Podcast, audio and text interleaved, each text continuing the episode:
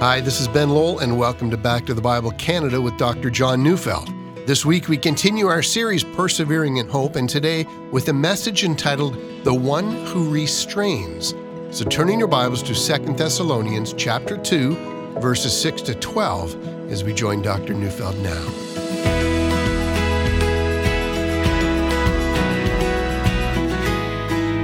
There was a time in our history, shortly after the universal flood, when the human race was again multiplying.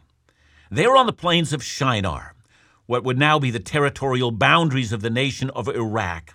There, the human race built a super city, a city which was to be the center of the new earth. All people at that time spoke but one language, and because of geographical distances between people was not great, and because of the ease of communication, technological developments came quickly. They were able to make hardened bricks, and instead of simply using mortar, they developed bitumen as the means of holding the bricks together, and so the size of buildings increased rapidly. And so they built a religious tower at the center of the city.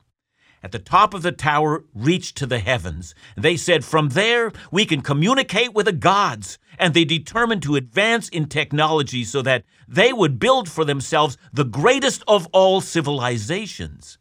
Indeed, in those days, you know, in some ways, much like our own days, they said, nothing will be impossible for us. Indeed, it must have seemed that way. But that city on the plains of Shinar was exceedingly wicked. With the growth of technology, the increase of wickedness seemed overwhelming. And so the Lord came and observed the nature of that civilization. And he confused their languages so that they would not understand each other and he spread them out, dispersed them over the face of the earth. Now then, why is this such an important historical event? And the answer to that goes all the way back to the conditions that once existed before the universal flood. In those days, violence and wickedness was so great that had it continued, the wicked would have destroyed all those who were faithful to God. Indeed, they almost pulled that off. Then, of course, God sent a flood, and Noah and his family alone survived. But after the flood, God made a promise. He would never destroy the earth with a flood again. But how can God make such a promise? After all, nothing has changed in terms of the human propensity to do evil. I mean, what prevents conditions from becoming like they were as they were before the time of the flood? And that's where the account of the Tower of Babel comes in. The Tower of Babel, God's dispersing of the human families into countless cultures spread all over the earth, all with individual national interest, well, that's God's plan.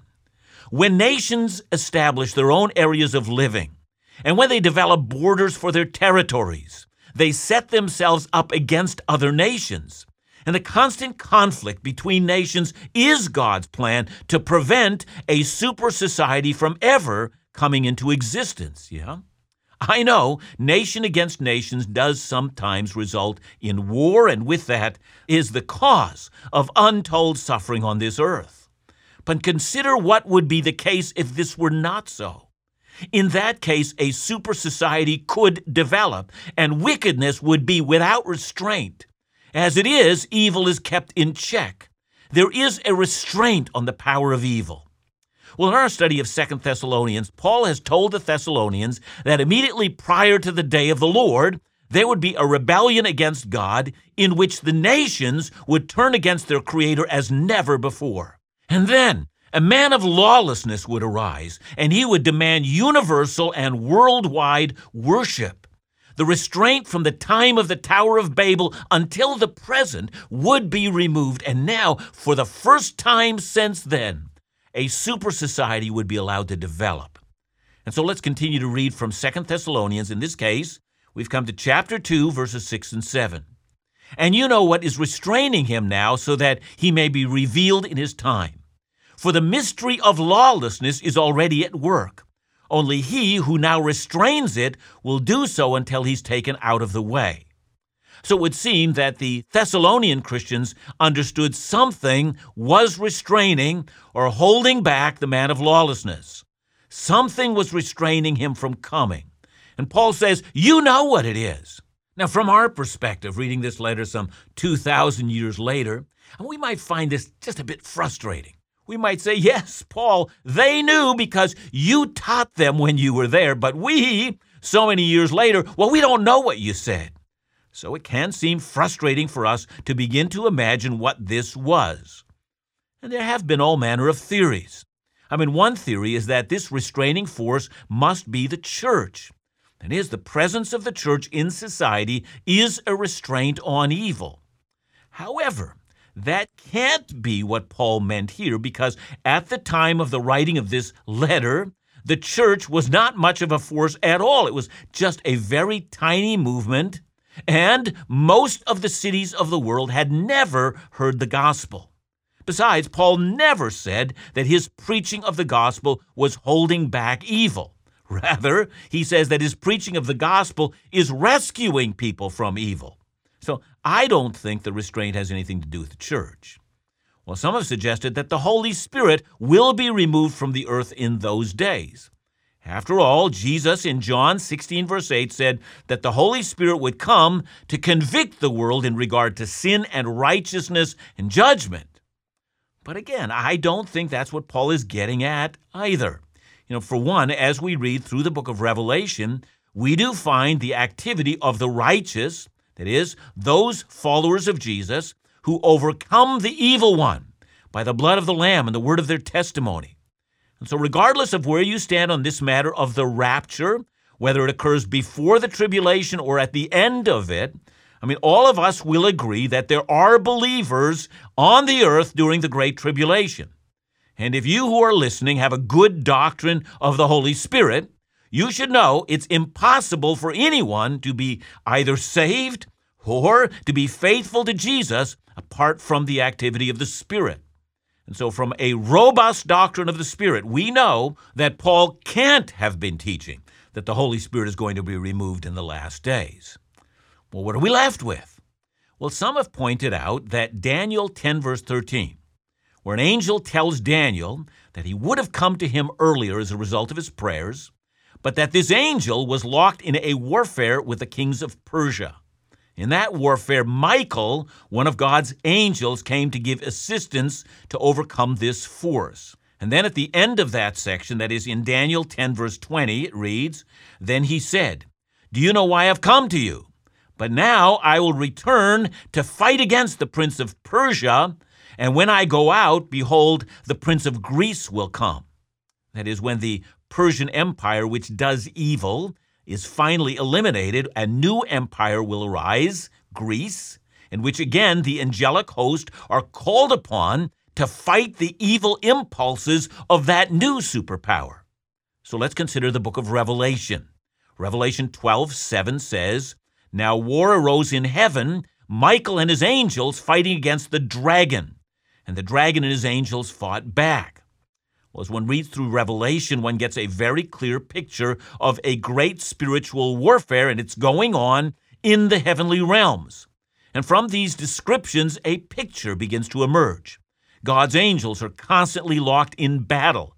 They're restraining an even greater evil from happening than the one that already exists on this earth. And so, from this perspective, the one who restrains well, that might be God Himself who is giving orders to His angels to fight the battle and to hold evil off. Now, I hold this view of the one who restrains it. It seems to me that when people say, you know, why are there so many wars? I mean, why is there so much evil? Why is there so much heartache in this world? That one response to that question is to say, you know, perhaps you're asking the wrong question. What we should really be asking is, why isn't there more evil in the world? Given that we're estranged from God, given that everyone is born into sin, given that sin has distorted every aspect of every human being's humanity, given that sin also exists in governments, and that governments have the power over countless lives, and that governments have the power to be self serving and corrupt, why isn't there far more evil than presently exists? See, I think that Paul taught on this when he was in Thessalonica. After all, when Paul wrote the Ephesian letter, chapter 6, he speaks of great cosmic forces of evil in the heavenlies. But God is good. To this very day, he restrains evil. He keeps it at bay. That's why in 1 Timothy chapter 2, Paul tells us that our duty is always to be in prayer for governments and for kings and those in positions of authority. So a picture should be forming in our minds. There's great spiritual battle, but as a result of this battle, God is restraining the forces of evil using the angelic hosts. And this will continue until God, in His infinite sovereignty, takes this restraint out of the way.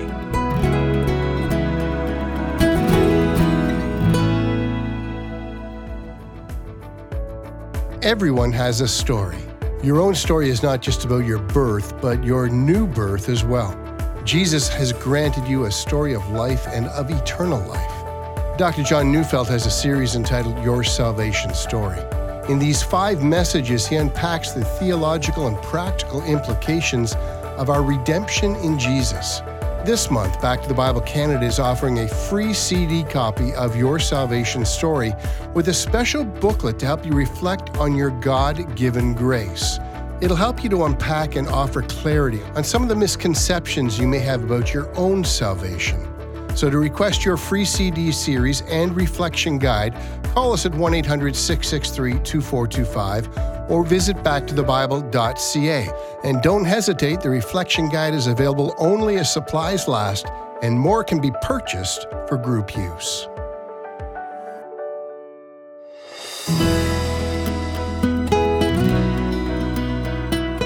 God has a plan for this world. You know, in this present hour, He restrains evil so that the good news of the gospel is going to be preached to the ends of the earth so that every nation, every people group might have an opportunity to hear the saving news of Jesus. And so, for the sake of the elect, so that many more will come to know Christ as Savior and Lord, the secret power of wickedness that would unleash unbridled evil into this world is actively being restrained. But then, according to verse 7, the one who restrains is going to be taken out of the way. And when that happens, the world is going to see the most dramatic shift towards evil in its history. Now, look, to say this doesn't make Christians pessimists. We're not pessimists, we're realists. The hope for the human race doesn't rest in the human spirit. The hope for the human race rests in God. God so loved the world, and God will one day redeem this world. But before he does, before he closes the door on this stage of human history, God is continuing to be patient with us so that more would come to know Christ as Savior and Lord.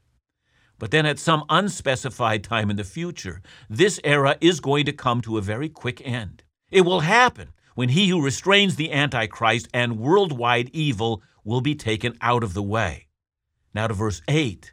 And then the lawless one will be revealed whom the Lord Jesus will kill with the breath of his mouth and bring to nothing by the appearance of his coming. Notice how quickly Paul puts together the words, the revelation of the lawless one, and then the Lord Jesus will kill him with the breath of his mouth. Again, we're reminded why the apostle called him the son of destruction. Let's go back to the beginning of the sentence. The lawless one will be revealed, says Paul. Uh, the verb that Paul uses, reveal, it means like a veil to be taken off. You know, I notice in this regard how similar is this thought to the thought of John. In, in 1 John 4, 2 and 3, John says, By this you know the Spirit of God. Every spirit that confesses that Jesus Christ has come in the flesh is from God. Every spirit that does not confess Jesus is not from God. This is the spirit of the Antichrist, which you heard was coming and now is in the world already. So John's talking about spirits in the world. No doubt he has in mind angels and, and demons. So how can you tell a demon? Well, you can tell a demon by asking the demon if he confesses that Jesus Christ has come in the flesh. John says that because he knows what Paul knows. Satan clothes himself as an angel of light, and it's important for believers, says John, to recognize and to discern the spirits of evil. And then in John's words, the spirit of Antichrist is already in the world. And to that, let me add John's words found in 1 John 2:18. He said, "Children, this is the last hour, and as you have heard that Antichrist is coming, so now many antichrists have come. Therefore, we know that it is the last hour. So the words many antichrists have come, well, they tell us that there have been rulers and men of power who were ready to rule the entire earth. And I imagine that each of these men would have been glad and proud to be the Antichrist. So let me bring that into the present hour. You know, in the last century alone, I would think that I could identify at least three that would have longed for the role of Antichrist Hitler, Stalin, Mao. Each one was sold to do evil, each one murdered people by the millions. But the one who restrains forbade them from playing that global role. The time was not yet at hand. But then the veil is removed, says Paul. The one who restrains opens the door. But again, lest believers should think that God is not in control, even in the days of the greatest evil the earth has ever seen. Paul is quick to add that this one is not only destined to play this role of Antichrist, he's also destined to be destroyed by Jesus. And we are not to think that this is a difficult matter for Jesus to accomplish. Paul says Jesus destroys him with the breath of his mouth. You know, some have suggested that's an allusion to Isaiah's words in Isaiah 11, verse 4. That reads, But with righteousness he shall judge the poor, and decide with equity for the meek of the earth. And he, that is the Messiah, shall strike the earth with the rod of his mouth, and with the breath of his lips he shall kill the wicked. But we're also reminded here of God's action in creation. You know, God merely speaks the word, and all physical matter comes into being. Or we might be reminded of Jesus during his earthly ministry. He's standing on a boat and he's speaking over the howling wind and the crashing waves, and he simply says, Be still. And all of nature responds in obedience to his voice. See, all of those are apt illustrations of what Paul's after here.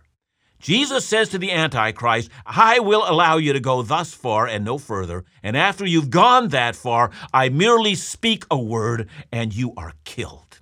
Jesus, not the Antichrist, is Lord of this earth. And then, having said that, Paul then reminds the Thessalonian believers when it's going to happen. It's going to happen at the appearing of his coming. Again, we see the, the vast content that Paul puts into that one phrase, the day of the Lord. Now, here, the Greek word that Paul uses is the word epiphania, coming. Now, you might remember that in some Christian circles, there's a tradition of an annual celebration of Epiphany. You know, it's, it's often celebrated in early January. It's associated with the arrival of the wise men to visit the baby Jesus. And the idea behind that celebration is that this is a symbol of Christ revealing himself to the Gentiles. It means to appear, epiphania, epiphany. And so, so notice Paul's use of words for the second coming of Jesus.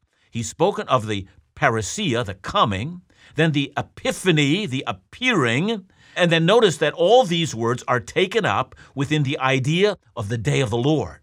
Jesus comes for his people. Jesus comes to the world to pay back with retribution all his enemies. He's then marveled at among his people, whom he calls home in the twinkling of an eye. But now we also see that when the day of the Lord arrives, this also will be the time when the Antichrist is killed and the spirit of lawlessness is finally and ultimately defeated. Very good. Let's now go to 2 Thessalonians 2 9 to 12. The coming of the lawless one is by the activity of Satan with all power and false signs and wonders, and with all wicked deception for those who are perishing, because they refuse to love the truth and so be saved. Therefore, God sends them a strong delusion so that they may believe what is false, in order that all may be condemned who do not believe the truth, but had pleasure in unrighteousness. Now, this passage here in Second Thessalonians, you know, it, it fits so well with what John describes in, in Revelation 13. Now, that chapter begins with the words, I saw a beast rising out of the sea. Now, the beast is the Antichrist and the sea represents the turbulent waters of the nations. And, says John, that this beast is so powerful that people think, you know, I, I can't defeat him. So Revelation 13:4 says, "And they worshiped the dragon, that's a reference to Satan, for he had given his authority to the beast, the antichrist, and they worshiped the beast saying, who's like the beast? Who can fight against it?" And so says Paul, for a brief time, Satan will give power to the man of lawlessness so that this man will be able to perform miracles and he will deceive many people. Here's a marvelous truth. You know, once anyone comes to Christ, his or her feet are on solid ground, the ground of truth of the gospel of Jesus. And there will be no deception for the people of God. But that's not the case for those who have rejected the truth. God then uses the Antichrist to deceive them further.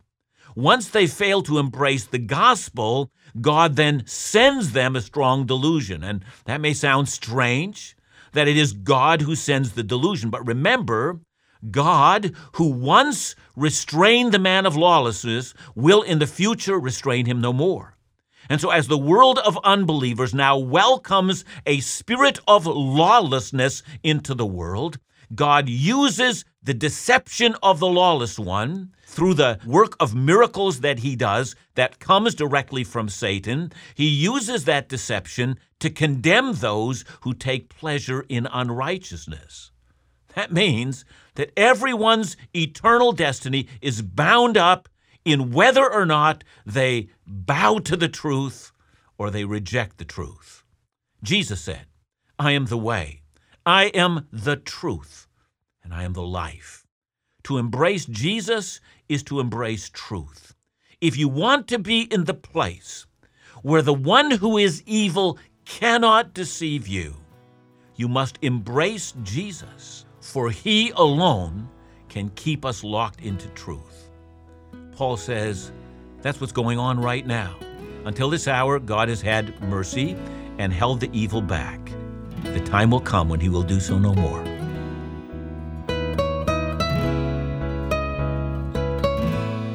Thanks, John. Let me ask you this. Is it true that the spirit of the Antichrist is actually present right now and, and that the only reason the Antichrist hasn't arrived is because God has chosen to delay his coming? Yeah. Uh, God has chosen, I think, for the sake of the elect, for the sake of reaching the lost.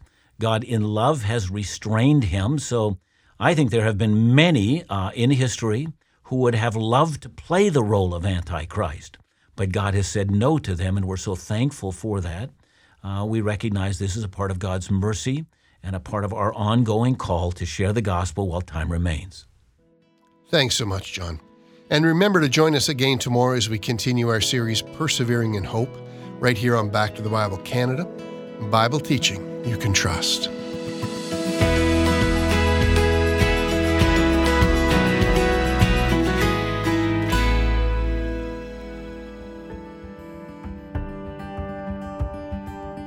Want to stay in the loop with everything going on at Back to the Bible Canada?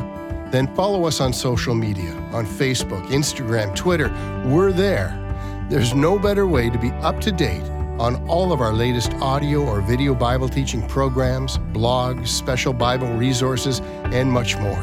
And while you're there, be sure to leave a comment and let us know about your questions, your feedback, or the impact this Bible teaching ministry has had on your spiritual walk. We love hearing from you. And don't forget to share the posts with a loved one so they can also receive encouragement that is always rooted in God's Word. For more information or to request this month's free Bible resource, Your Salvation Story, call 1 800 663 2425 or visit backtothebible.ca. And while you're there, it would mean so much if you consider a gift to support this Bible teaching ministry.